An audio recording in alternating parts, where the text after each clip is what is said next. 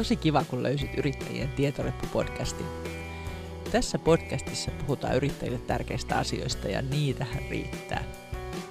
Yrittäjyys voi olla haaste tai menestystarina. Se voi olla unelmien täyttymys tai siitä on voinut tulla selviytymistarina. Yrittäminen voi olla työ tai elämäntapa. Se voi olla keino työllistää itsensä tai mahdollisuus toteuttaa omia tavoitteita, jopa unelmia. Jokainen yritys ja yrittäjä on erilainen kuin toinen. On niin monta yrittäjätarinaa kuin on yrittäjääkin. Yrittäjän tietoreppu-podcastissa puhutaan sekä ajankohtaisista, juuri sillä hetkellä tärkeistä asioista, että sitten niistä ikivihreistä yrittäjien elämään vaikuttavista kysymyksistä. Olet sitten vasta just yrittäjäpolkusi alussa tai jo pitkään sitä kulkenut, niin yrittäjän tietoreppu pyrkii tasottamaan tietä ja auttamaan sinua ymmärtämään, koska ymmärtäminen tuo iloa elämään.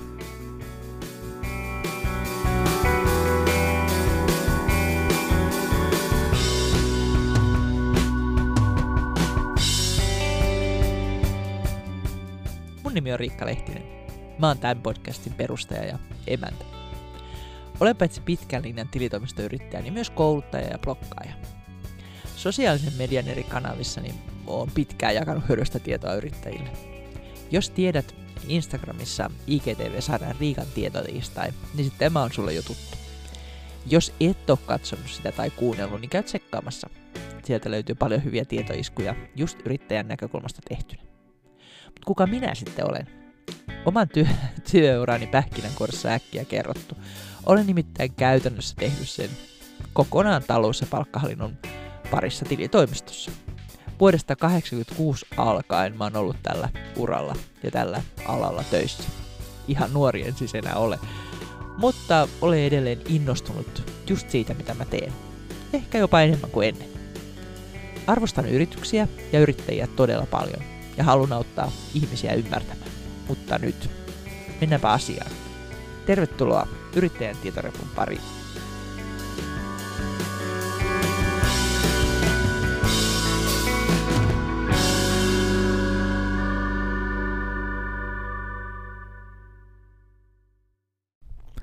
Mähän teen Instagramiin aina päivityksiä ää, asioista, jotka koskettaa sitten yrittäjiä. Ja viime tiistaina mä tein Instagramin päivityksen, ää, jossa muistuttelin vastuuvakuutuksista. Ja nyt mä avaan vielä vähän tätä asiaa tässä tota, podcastin jaksossa. Vastuuvakuutushan on yksi osa yrityksen vakuutuspakettia.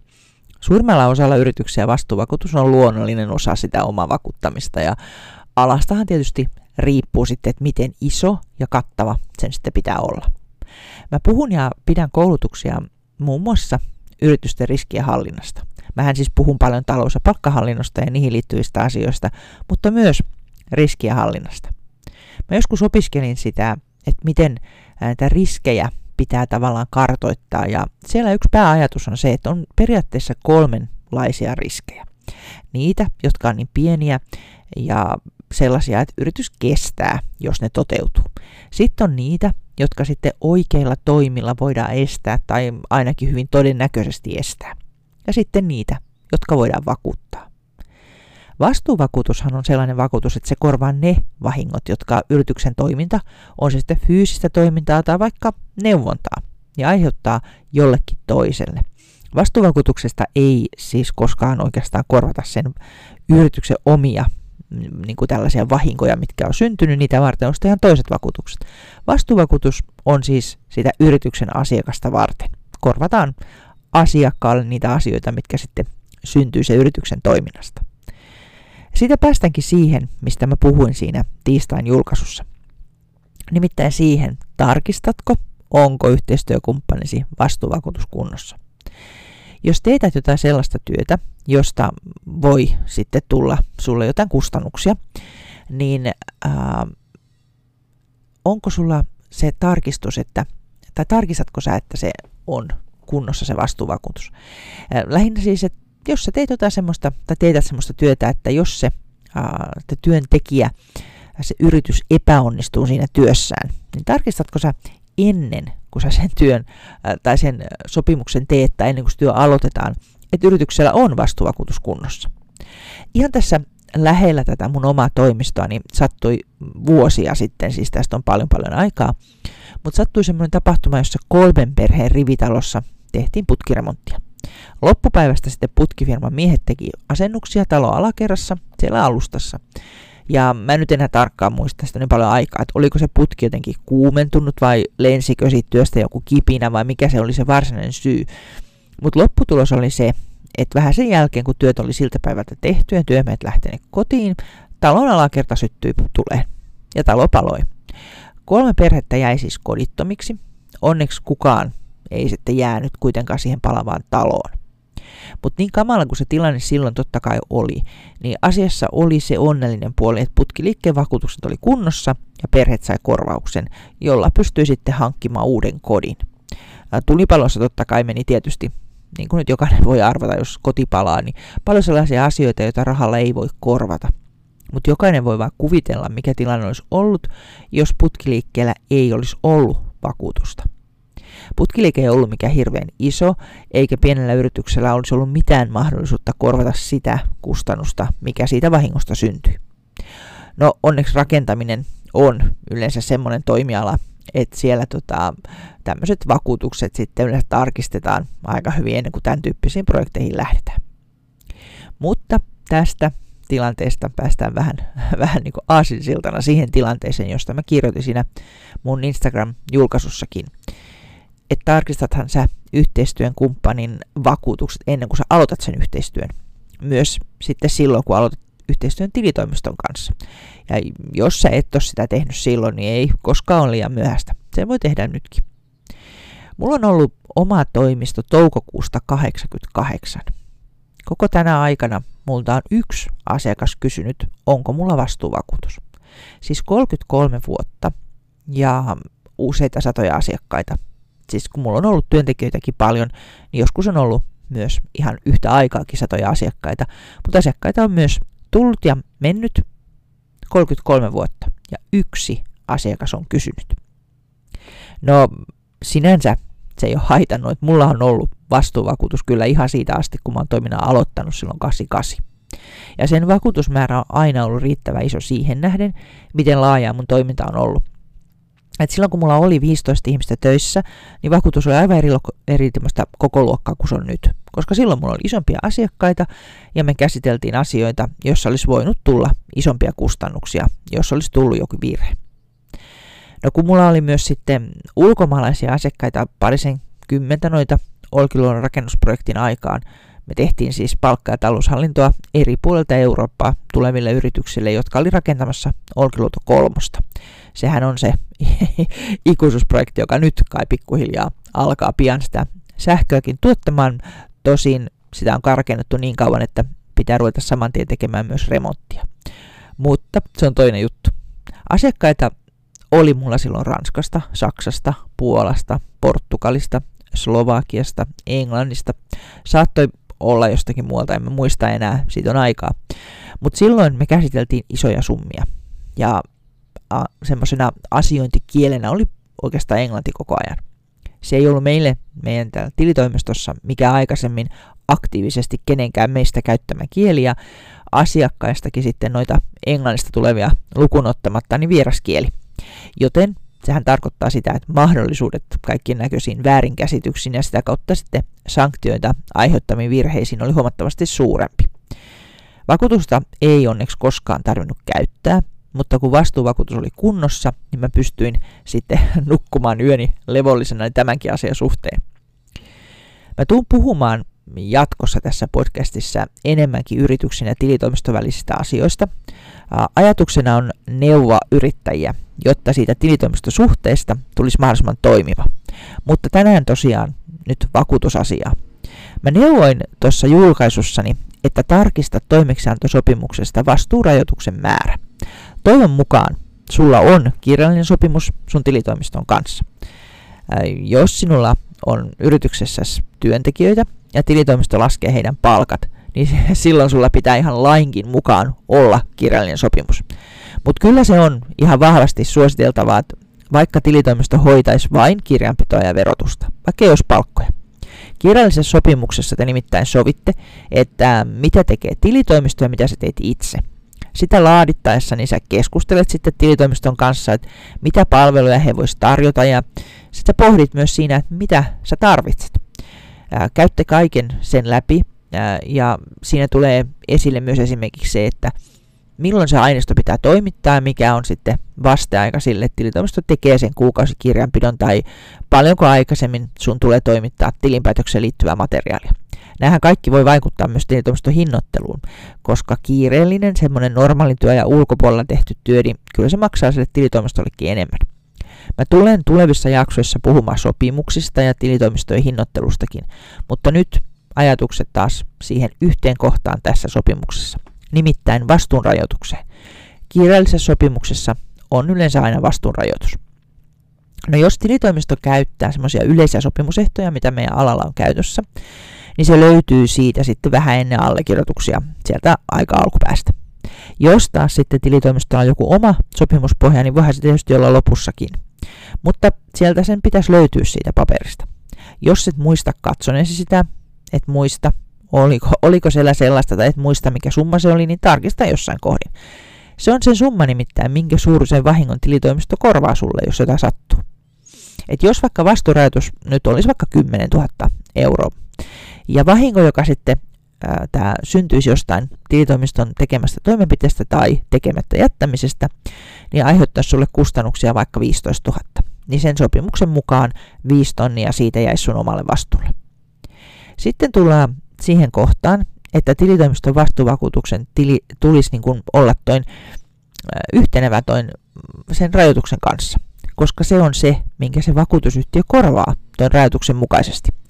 Siksi on äärimmäisen tärkeää, että sitten kun sä oot tarkistanut sen, että mikä se on se vastuurajoituksen summa, niin kysyt sieltä tilitoimistosta, että mikä on se summa, mikä heillä on sitten vastuun summana.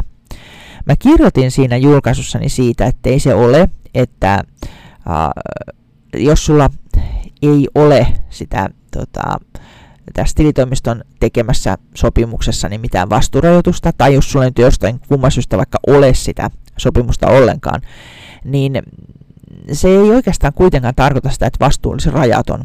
Ja totta kai sitähän se niin kuin periaatteessa tarkoittaa ja noin lainkirjaimen mukaan kyllähän sitä tarkoittaa. Jos sopimuksessa ei ole vastuuta rajoitettu, niin se on rajoittamaton. Mutta kun se ei välttämättä sitä tarkoita sitä käytännössä.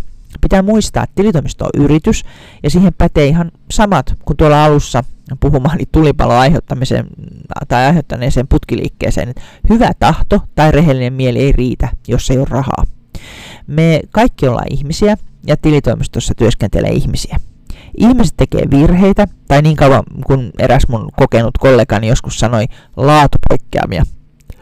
Kun me hoidetaan yritysten asioita, me tietysti teemme ne huolella, mutta joskus voi olla laitteistossa ongelmia, jokin ilmoitus ei lähdekään viranomaiselle, vaikka me luultiin, että se lähti. Joskus unohdetaan tehdä jotain, mitä piti tehdä. Esimerkiksi yksi rasti veroilmoituksessa tai lähinnä sen puuttuminen voi ollakin sellainen asia, jota ei voi korjata sitten enää myöhemmin. Sitten joskus me ymmärrämme väärin asiakkaan sanomisen tai viranomaisen ohjeen. Joskus virheitä voi tulla toki sen takia, että ei osata jotain asiaa, mutta osana tämmöisistä virheiden aiheuttajista voi olla myös ihan väsymys.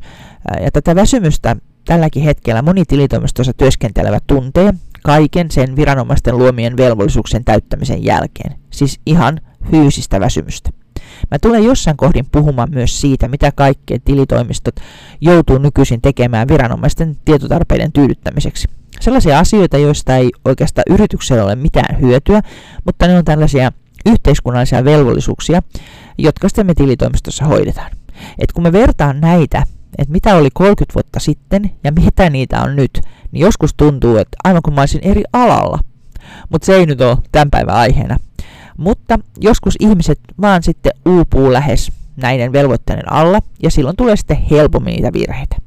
Ja koska nykypäivänähän viranomaisten sanktiot on kasvaneet ihan hurjasti, niin että esimerkiksi verohallinnon sanktio voi olla isompi kuin sen varsinaisen virheen merkitys verotuksessa.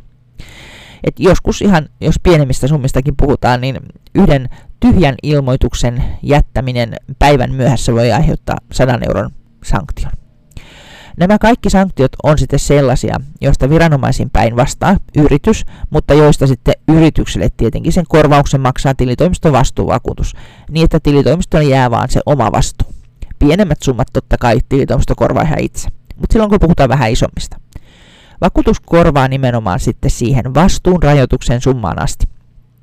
Kunhan se vastuuvakuutus on sille sitten sille summalle tai isommalle, siis summalle, joka riittää siihen korvaukseen. Kuten mä sanoinkin, niin sä saatat helposti ajatella, että kun sulla ei ole sitä rajoitusta sopimuksessa tai sulla ei sitä sopimusta ole jostain syystä, niin tilitoimisto on rajoituksetta sitten vastuussa. Ja toki näin se, niin kuin totesinkin, niin näinhän se on. Mutta ää, mä oon esimerkiksi itse ollut todistajana joskus oikeudessa, jossa tilitoimisto niin kuin tuomittiin maksamaan korvauksia, kun se ei ollut vapaaehtoisesti niitä maksanut. Kysymyksessä tosin ei ollut virhe siinä tapauksessa, vaan ihan tahallinen teko. Ähm, silloin olisi tarvittu kavallusvakuutusta. Ja kavallusvakuutus onkin yksi semmoinen vakuutus, josta mä tulen joskus puhumaan ihan erikseen. Mutta tähän asiaan tuo oikeudenkäynti liittyy sillä tavalla, että kun yritys sen voitti ja tilitoimiston yrittäjä tuomittiin maksamaan korvaukset, aika tuntuvatkin sellaiset, mutta vaikka tuomiosta on jo vuosia, niin ei tämä yritys ole saanut kuin pienen summan uloston kautta kyseisen tilitoimistoyrittäjän veronpalautuksesta ulosmitattuna.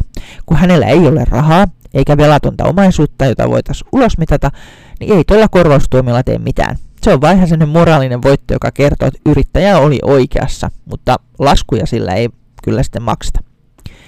Siksi mä kirjoitin siinä julkaisussakin, että kun oot katsonut sen vasturautuksen summan siitä sopimuksesta, niin tarkista tilitoimistosta, vastaako heidän vakuutuksensa sitä summaa. Olen ollut sellaisessakin oikeudenkäynnissä todistamassa, niin näitä oikeudenkäyntejä on muuten tullut käyty aika paljon. Niistäkin voisi joskus ihan puhua oman podcastinsa. Mutta tässä kyseisessä ää, oikeudenkäynnissä tilitoimisto tuomittiin maksamaan korvaus, joka on yli heidän vakuutuksensa summa. Ähm, se johtuu ihan siitä, että tilitoimisto oli, oli tota, kasvanut ja siinä oli tullut isoja asiakkaita ja vastuuvakuutus oli jäänyt päivittämättä. Kyseessä oli tosiaan mm, iso tilitoimisto ja sillä oli mahdollisuus, sillä oli varaa, se pystyi maksamaan toin summan, joten asiakas kyllä rahansa sai ja tilitoimisto sitten kärsi sen vastuuvakuutuksen ylimenevän summan ihan omissa nahoissaan. Mutta jos kysymyksessä olisi ollut vaikka pienempi toimisto, niin ei sillä välttämättä olisi ollut mahdollisuutta maksaa tuo vakuutuksen korvausmäärä ylittävää osaa.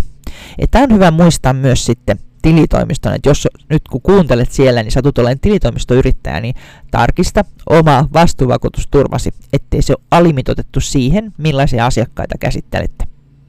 Ei siis ole noloa kysyä tätä summaa tilitoimistolta. Ei se ole mikään epäluottamus tilitoimiston toimintaa kohtaan. Mä itse joskus aikanaan tehnyt kirjoitusvirheen luvussa. Ja se maksoi asiakkaalle muistaakseni noin 4000 markkaa.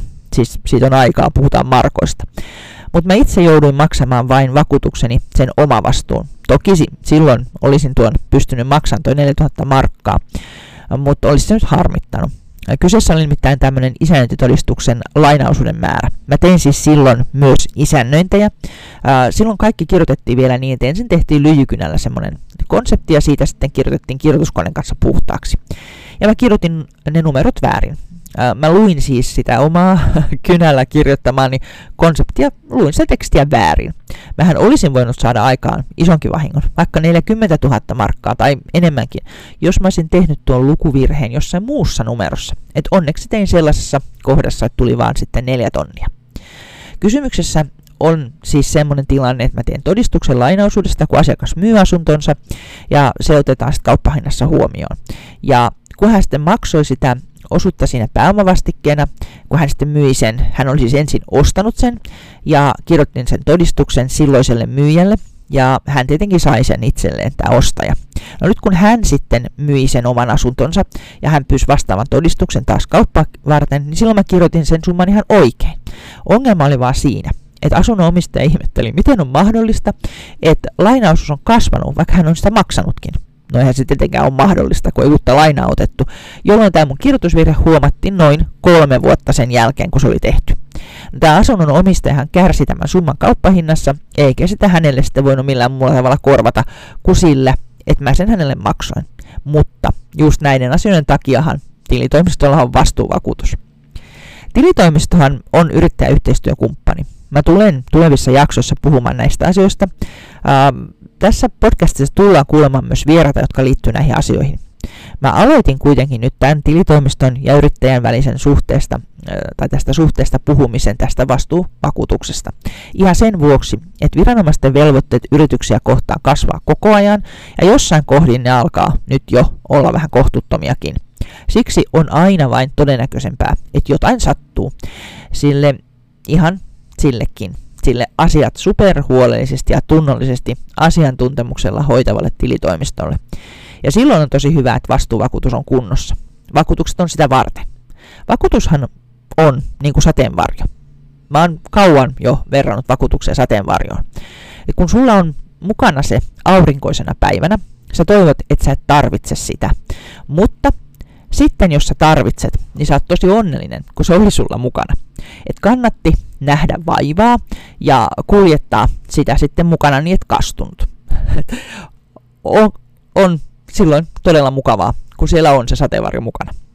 Mukavaa alkukesän päivää ja toivotaan, että meistä kukaan ei tänään tarvitse sateenvarjoa.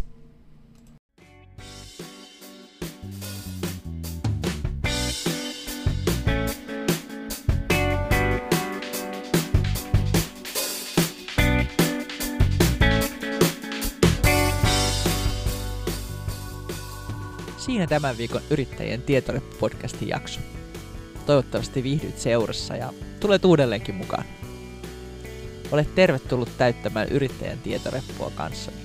Muistathan, että ymmärtäminen tuo iloa elämään. Kuullaan taas ensi viikolla.